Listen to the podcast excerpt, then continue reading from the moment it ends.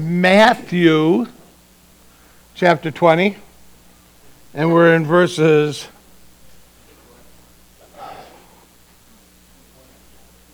1 through 16. Over the last couple of months, we have been seeing the disciples wrestling with who's going to be the greatest, and you have this whole aspect of how they're going to get how that gets played out. And last week, we saw Peter finally asking a question. And they said, Jesus, we've left everything for you. So, is there anything for us? Is there, you know, what's in it for us? Which I think a lot of Christians ask, and even though it's a selfish question, Jesus isn't afraid of the question. And so you can have that kind of honesty. Because another, what they basically were saying is, what can we expect? And Jesus answered them, and then he ends chapter 19 with the same. But many who are first will be last, and the last first. And that statement clearly concerned the disciples. They weren't entirely sure what that meant. So he gives a parable as an explanation. So, chapter 20, verses 1 through 16, is that parable and he ends it with the same question or the same proverb. Um, but many who are first will be last, and the last first. So take a few minutes, or take a minute, and read chapter 20, verses 1 through 16, but start in chapter 19, verse 30. Because that's really the parable is an answer to that proverb, an explanation of that proverb. So just go ahead and take a minute.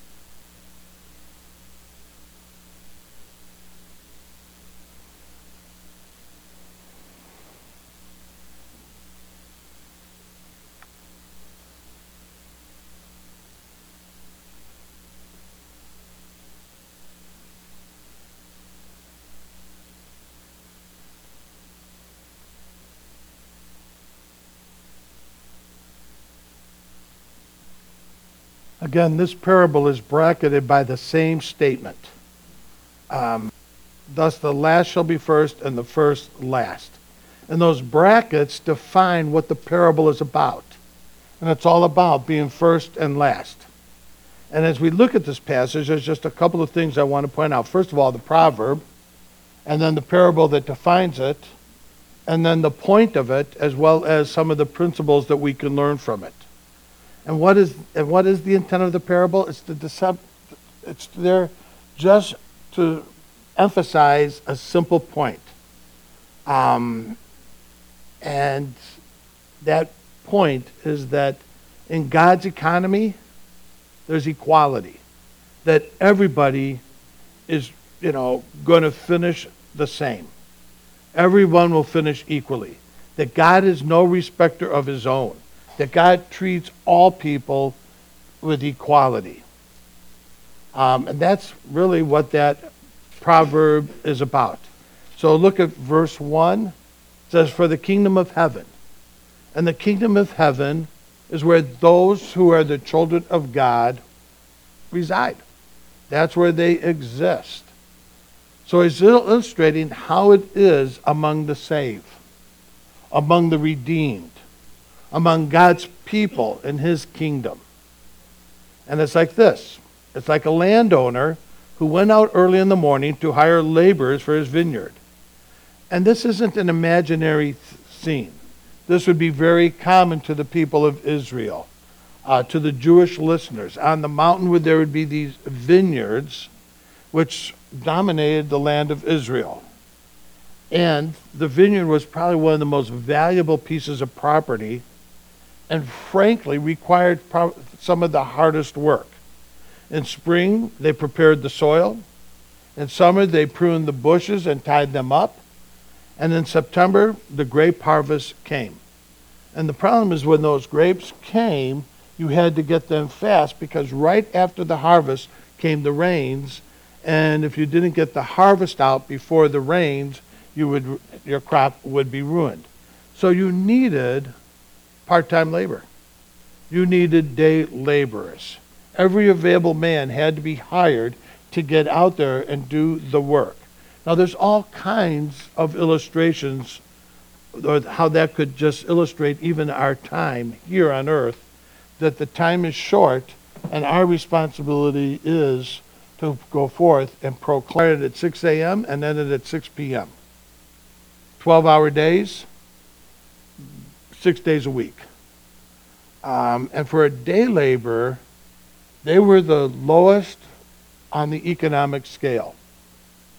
Uh, they were unskilled, untrained, and un- unemployed except on a daily basis. And so if somebody needed a day laborer, they would go to the marketplace. Those who needed work would be there, and then they would just pick them and say, Come and work for us. Because even slaves and servants, who were also very poor, had a place to stay. They, that was secure for them. They had food. So they may not have a lot of money, but they had a lot more security than a day laborer did. And because of that, because of that, a couple of places in Leviticus and in Deuteronomy, but in Deuteronomy 24:15 it says, "You must pay them their wages each day before sunset because they are poor and counting on it." If you don't, they might cry out to the Lord against you, and it would be counted against you as sin.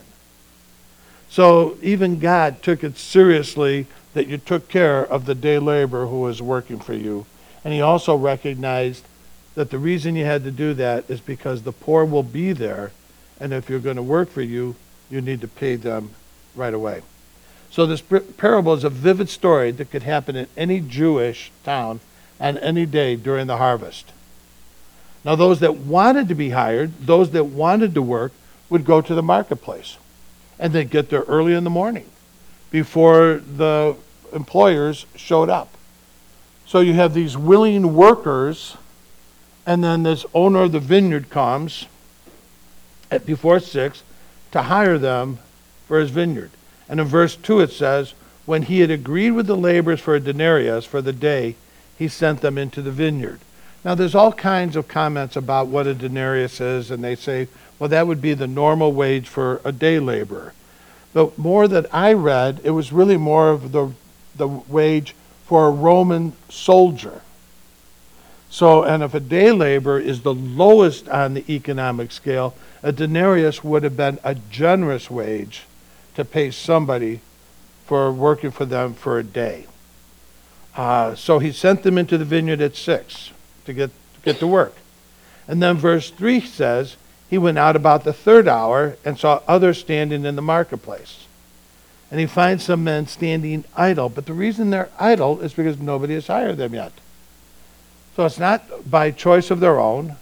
They've been there waiting for somebody to hire them, but nobody has hired them. And then to verse 4 you, t- you too go into the vineyard, and whatever is right I will give you. Now it's interesting here he doesn't tell them how much he's going to pay them. He made an agreement with those who went out at 6. Those who went out at 9 in the morning, he says, You don't worry about it. I'll take care of you. You just need a job. You get out there, you work, and they go, Okay, we're on our way. Uh, then in verse 5, it says, Again he went out at noon, about the sixth hour. And then he went out at the ninth hour. That would be three in the afternoon. So every three hours, he's going back. I need more laborers. I got more vines that need to be harvested. I got more grapes. Um, and so he keeps on going back. But then you come to verse 6. And finally, on the 11th hour, he went out. That would be 5 o'clock in the afternoon. And he found others standing and said to them, Why have you been standing here idle all day long? And they said to him, Because no one has hired us. He said to them, You too go into the vineyard. And then verse 8 And when evening had come, it's now six. The owner of the vineyard said to the foreman, Call the laborers and pay them their wages. And here's the key that unlocks the whole parable. Beginning with the last and then moving to the first, line them up, and start with the ones that worked on an hour, and then finally pay the ones who have worked 12 hours. So this is where we're getting to the meaning of the proverb. The first go to the last part of the line, the last go to the front part of the line. And that's where the proverb and the parable sort of connect. They touch. So he pays those who started at five, and those who then who pays those who began at three, and those who began at noon, and then those who began at nine, and the last batch who started at six are last. Now that would not be the more, you know, the norm, and it's definitely our, not our norm. First come, first serve. You know, that's how we think.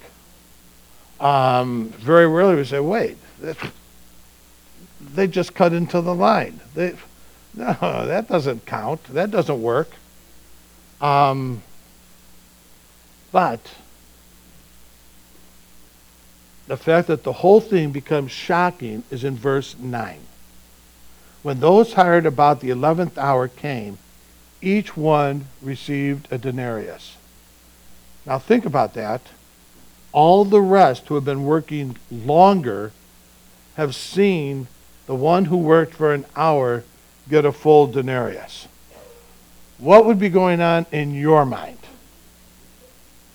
I go, this is bonus time because we've been out here in the field for 12 hours in the scorching sun, and if he's giving them a whole denarius for an hour, I can't wait to see what we're going. I probably won't have to work for another two weeks because we're we're good. So they start to get a little bit excited, and they make the statement, sort of like Peter. What are we going to get? what's my reward for this? And their curiosity kind of runs away with them, and they begin to imagine that they're going to get it more. And in verse 10, when those hired first came, they thought they would receive more, and they also received each one a denarius. Now, what's going on in your head at that point? I have this expectation because of how loyal I've been, how hard I've worked, how committed I've been, that I should get more than those who didn't work as hard. I should get more than what the others got. So you can imagine their expectation, but that they would receive more than what was agreed upon. So in verse 11 says, when they received it, they grumbled at the landowner. They grumbled at the landowner, saying, These last men have only worked one hour. One hour. And you have made them equal to us, who have borne the burden and the scorching heat of the day to do this work for you. Now, what are they basically saying? You chipped me. You're not fair. You're not, that's, this isn't fair. And an interesting sidebar.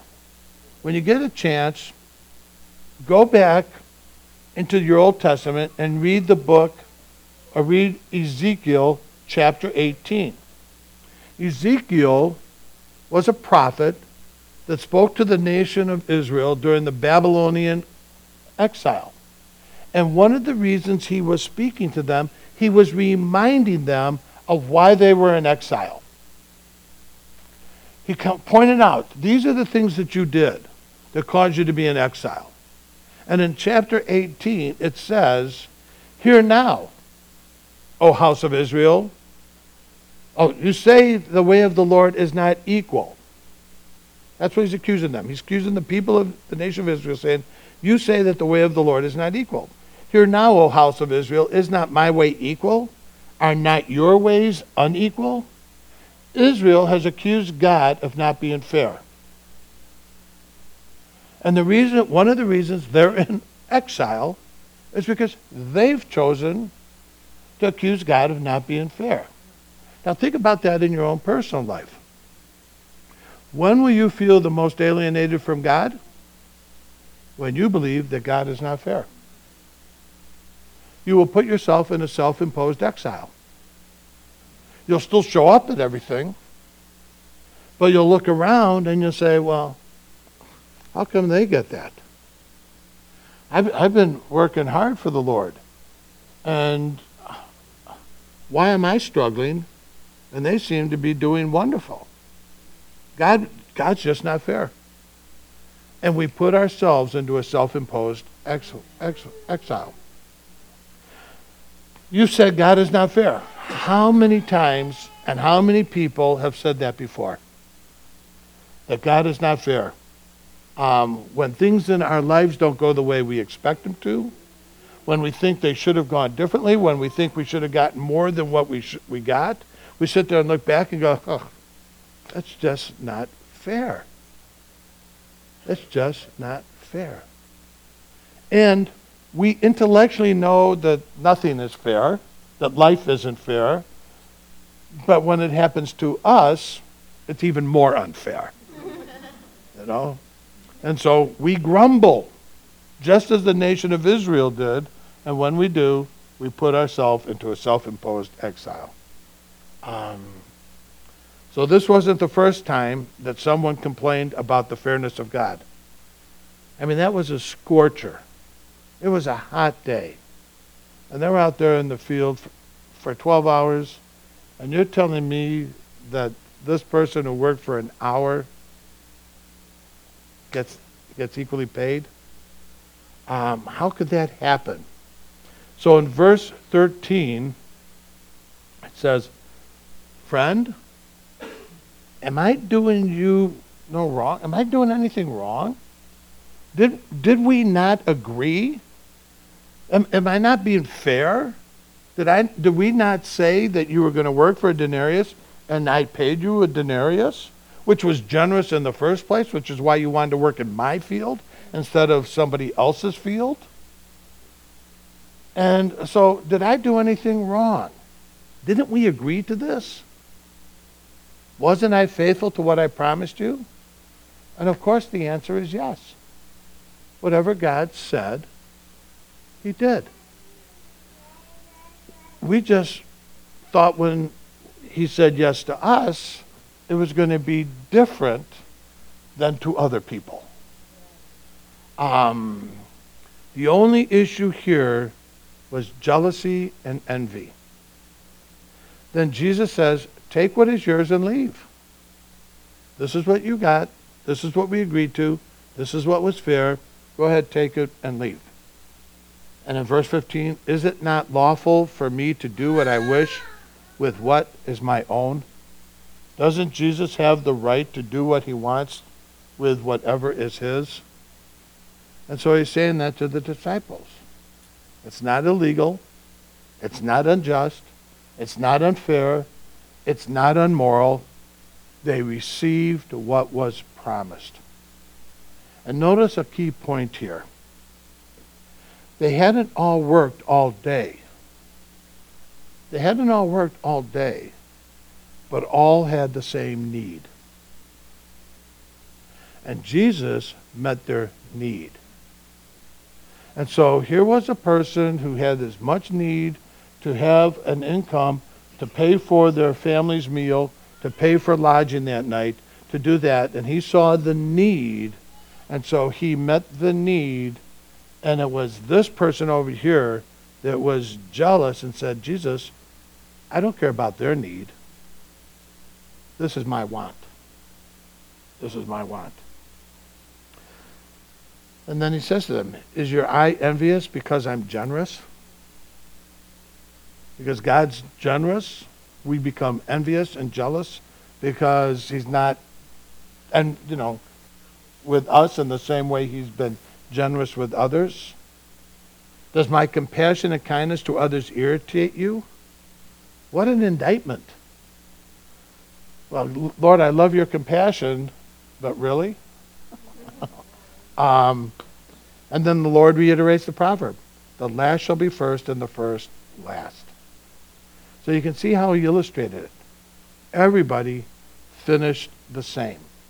Everybody got the same pay. Now, that's just sometimes hard for us to grasp. But the point in this whole message is that he's saying that the last shall be first in the sense that those that came into the vineyard to work at the end of the day and those that came to work at the beginning of the day got the exact same pay. There's equality in God's kingdom because that's what he said that we could get and that's what they got. The teaching is not a parable on economics. It's not on fair wages. It's not on employee benefits.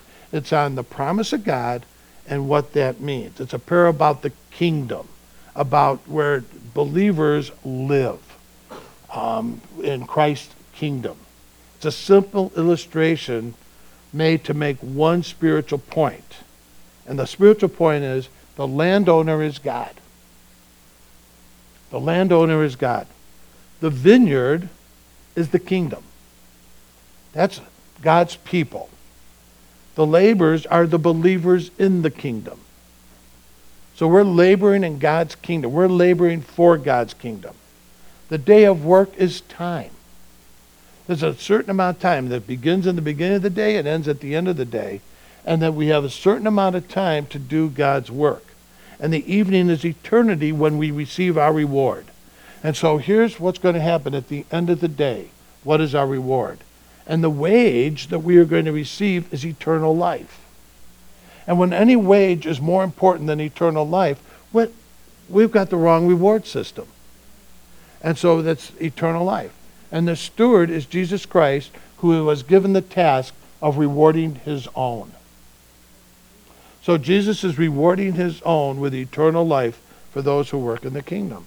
And all of that comes together to mean this all who come to Christ in Christ's kingdom to serve him, no matter how long, no matter how short, no matter how hard, no matter how easy the circumstances, will all, in the end, equally receive the same full reward.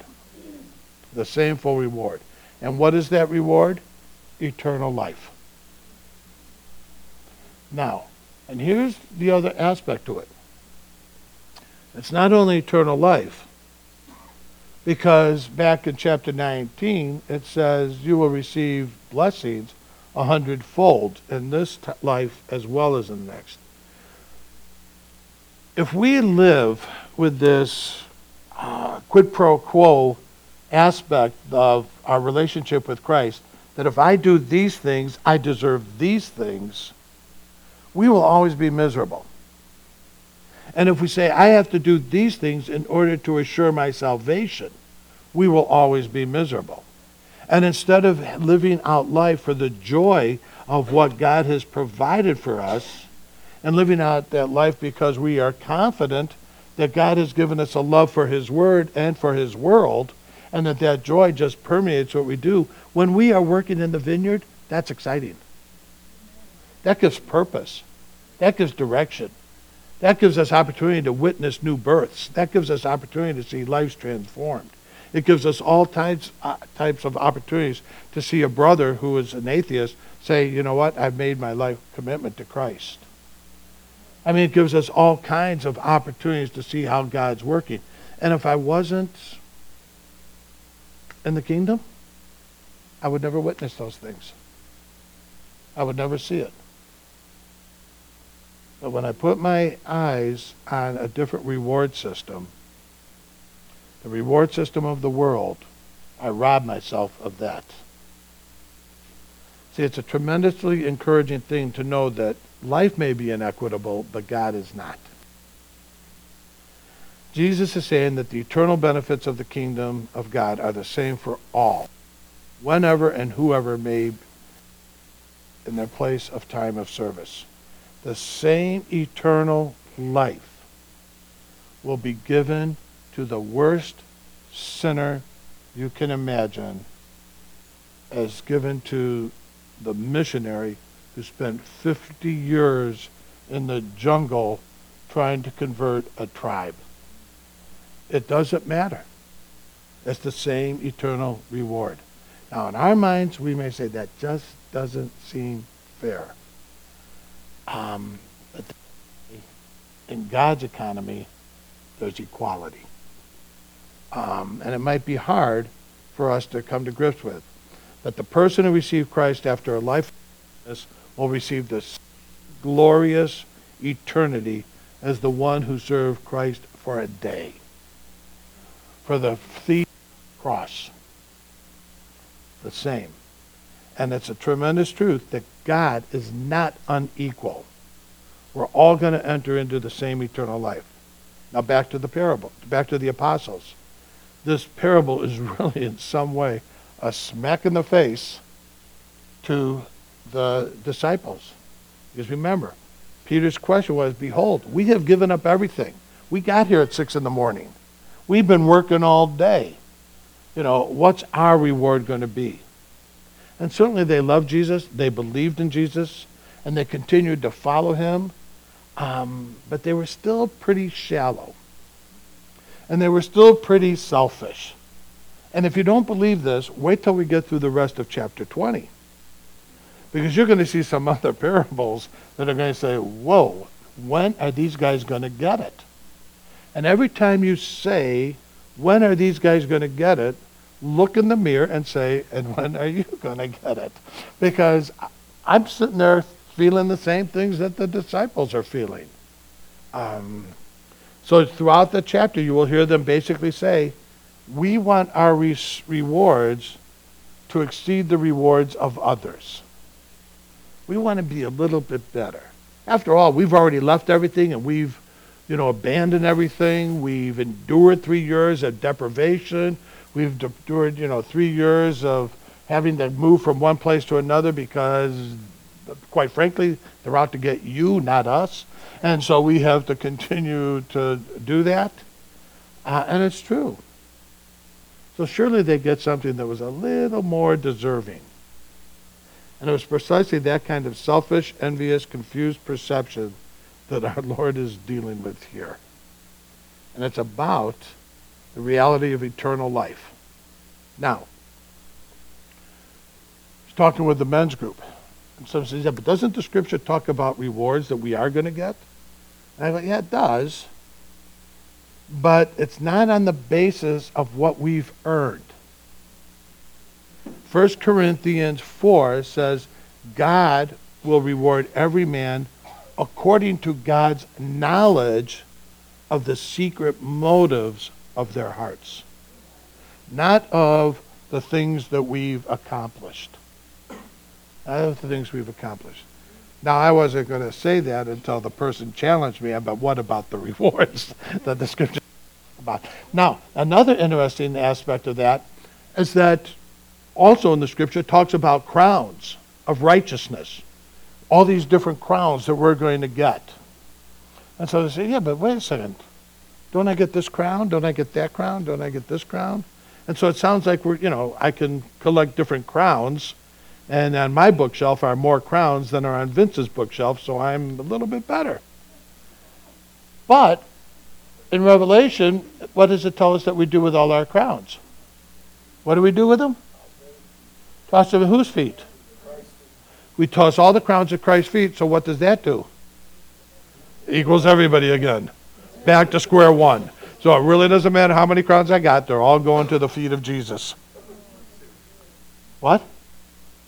It doesn't say we can't pick them up again. Yeah. Okay, you, here, I, I have the sermon written out for you. Because there's some things that just are, you know, hard to get, hard to penetrate. Um, so, be careful that we don't get envious of somebody else that you don't think that you deserve more. That we deserve more. With God, it's absolute equality. Absolute equality. We all receive eternal life. Tax gatherers and prostitutes who come in at the end of their life are going to stand with missionaries and martyrs who gave their all. All believers will be equally given the blessings of Christ. We all live in the Father's house. All live in the Father's house, not some three blocks down, around the corner, in that other house. We all live in the Father's house. We all become like Christ. We all live forever in a celestial city. We all manifest the glory of God. We all take on the image of the Savior. We all, from the moment we leave this earth, are in the presence of Jesus Christ. Um, now, out of that, let me just pull a couple of principles together. Number one, God does the calling. Here's all the workers in the marketplace. And Jesus comes along and says, I'd like you, I'd like you, I'd like you, I'd like you to come and work in my field. So Jesus does the calling. Secondly, God establishes the terms. Not only do I want you, but here's the terms. Here's what I'm going to give you. The rich young ruler couldn't accept the terms. The disciples accepted the terms. It's not our terms. We don't set the terms, okay, if I do this, then Jesus, you got to do this for me. He sets the terms. Third, God is continually calling people. It doesn't matter what the time of the day, God is still calling people. So there are people, like my brother, who God is still calling and still bringing into the kingdom. You know. Um, and the work of redemption is going on and on and then on. And the, remember, the day is the time. He's continuing doing, going out into the marketplace, calling people. The fourth truth comes out of this God redeems those who are willing. So even though Jesus is doing the calling, he's got a group of people who are sitting in the marketplace saying, Call me. Call me. I'm willing to work. I'm willing to surrender. I'm willing to submit. I'm willing to give my life over to you. So please, take me. So it's that sort of that other side of his sovereign choice is our willingness. They were there, they were available, they were willing. The same question has to be asked of each one of us. Are we there? Are we available? Are we willing to surrender our lives to the call of Christ? Um, they knew they were dependent. They knew that they had nothing apart from this. They were not the rich, they were not the self sufficient, they were not the satisfied, they were just people who needed Christ. A fifth point that comes out of this is that all who came into the vineyard worked. They all worked. See, again, we've talked about this before. We sometimes think that the Christianity is a cruise ship. I get to get on the cruise ship and then everybody else does the work. The reality is, is that uh, Christianity is a battleship. Every person has a job on the ship to accomplish the things that need to be accomplished. All of us are workers. There's not two foremen and two workers. They're all in there working. And what is the work? The work of redemption, the work of salvation, the work of discipleship. Go forth and make disciples of all the nations. How do you make a disciple? You first have to evangelize them. You don't disciple non believers, you disciple people who've come to Christ. And so that's the work of the church, that's the work of all people. Um, another principle that comes out of this is that God gives us all more than we deserve. He gives us more than we deserve. So there's no place for envy, there's no place for jealousy. It is absolutely ludicrous to say, when I get to heaven, I'm going to have more jewels in my crown than you. It's absolutely ludicrous to say that my, I'm going to have more cattle on my hills than you. It's absolutely ludicrous to say that when I get to heaven, I want my rewards to be greater than your rewards. And when we do that, we we don't even realize who Christ is and how when we when we leave this earth, we are immediately in the presence of Christ and his glory. And that is the reward that anybody should be looking for. There's just no place for jealousy. Um, there's only a place for humility that recognizes our unworthiness. And the last point and the main, main point all, all, all eternal reward. Every eternal reward is a reward by grace. It is what Christ has given us. Works are irrelevant when it comes to eternal life. Works are necessary because we have eternal life and we're laborers in the vineyard leading others to Christ, evangelizing, discipling. Someday when we all get to glory, we'll all be made like Christ. We will all inherit eternal life. We will all receive the same wonderful, generous gift. God's ways are equal, equally gracious to all. We don't deserve any of it. We should just be humble, humble and thankful for it. Um, and the truth is, at the end, God puts His grace on display for the world to see. Father, we thank you that while we were yet sinners, you died for us, that Christ died for us, that we were ungodly and undeserved and deserved nothing. Where sin increased, grace abounded all the more. And Lord, I can't even comprehend how it must have grieved Jesus to see this constant, ugly competition going on about who's going to be the greatest, who's going to receive the most. How come I didn't get what they got? And yet, through all of that, you continued to patiently show grace, show compassion, show understanding. And I guess it just probably would grieve you even now to see in our lives that we think we deserve more than somebody else. That it's all grace. And if you hadn't come into the marketplace and found each one of us, found us in our misery, found us in our pain, found us in our loss, found us in our sin, we'd still be there. So thank you for taking us and giving us such undeserved blessings, such immense privileges to be a part of your kingdom and receive eternal life. Your ways are equal, equally gracious, and we praise you for that. And help us to realize how undeserving we are of anything, let alone eternal life, and receive the gift of humility and be willing to take that grace and share it with others.